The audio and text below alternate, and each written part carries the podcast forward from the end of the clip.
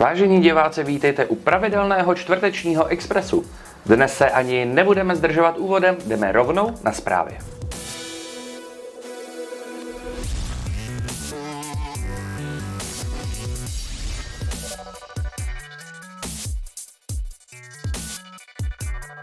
Již dnes se po desetiměsíční rekonstrukci otevírá cestujícím stanice metra Jiřího Spoděbra. Hlavním důvodem pro uzávěru byla výměna eskalátorů, ale stavbaři využili této příležitosti i k provádění dalších důležitých prací. Opravili průsaky vody na nástupišti a v eskalátorovém tunelu, vyměnili poškozené kamenné obklady a modernizovali osvětlení. Zároveň přibude ve stanici bezbariérový výtah. Rekonstrukce byla svěřena Združení firm Štrabak a AŽD Praha a stála 1,289 miliardy korun, což činí tuto modernizaci jednou z největších investic dopravního podniku v posledních letech. Díky těmto úpravám bude stanice vypadat tak, jak vypadala při svém otevření, samozřejmě s výjimkou výtahů. České dráhy nadále pokračují s pořizováním ojetých motorových vozů Stadler RS1 z Německa, které postupně nahradí dosluhující vozy 810 a Regionovi. V současnosti České dráhy již odkoupily 16 vozů a o odkupu dalších 18 vozů jednají, přičemž je výhledově v plánu nasazení 34 těchto vozů ve středočeském kraji.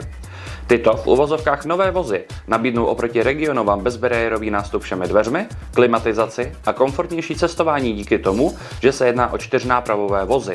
Dalo by se asi říct, že i když je provoz těchto ojetých vozidel výrazně nákladnější, alespoň částečně vyřeší otázku náhrady vozidel na lokálkách.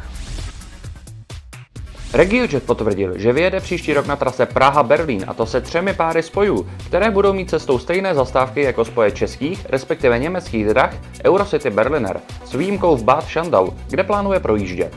Služby chystá nabídnout stejné jako na zbylých komerčních linkách. Čtyřmezí je název projektu, který asi na první poslech příliš nezaujme.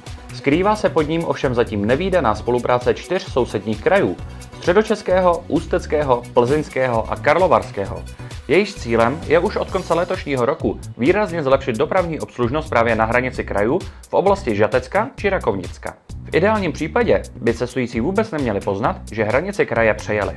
Združení dopravních podniků České republiky upozorňuje na novelu zákonníku práce, která mění podmínky pro zaměstnávání zaměstnanců na brigádnický poměr.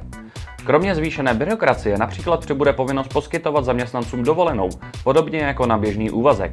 Všechny tyto změny mohou podle združení dále komplikovat zejména situaci s nedostatkem řidičů autobusů na trhu, kterému stát prakticky nepomáhá. Testování nového bateriového trolejbusu na lince 58 přešlo do další fáze. Tentokrát už se s ním mohou svést i cestující. Jezdí každý den na vložených spojích linky 140 mezi Palmovkou a Čekovicemi či Miškovicemi. Dopravní podnik přešel do fáze vyhodnocování nabídek na stavbu tramvajové trati v horní části Václavského náměstí. Pokud nenastanou žádné komplikace, stavba by měla začít v březnu a trvat maximálně 4 roky. V několika soupravách metra na všech linkách testuje dopravní podnik nový vzhled orientační mapy metra nad dveřmi a vedle dveří. Zaujme hlavně černou barvou ve stylu nových cedulí na Palmovce a také přehozeným pořadím linek tak, aby se v budoucnu lépe napojila linka D, či aby lépe geograficky odpovídaly. Můžete si tak nový návrh prohlédnout a veřejně ohodnotit. Ještě týden bude uzavřena klíčová tramvajová trať mezi Jindřišskou a Lazarskou. Dále se tramvají nesvezete ani mezi výstavištěm a nádražím Holešovice. Vlaky do příštího víkendu nebudou jezdit z Pražské Zbraslavy do Týnce nad Sázavou či do Bříše, a v oblasti Bohnic je kvůli opravě silnice výrazně změněno vedení autobusových linek. To bylo z dnešního Expressu vše a já mám stejně jako asi ve všech posledních Expresech připomenu, že stále máte možnost si objednat dopravní kalendář pro rok 2024. Myslím, že i letos se opravdu poved. Tak šup šup dolů na odkaz, kde naleznete detaily a my jdeme připravovat další videa.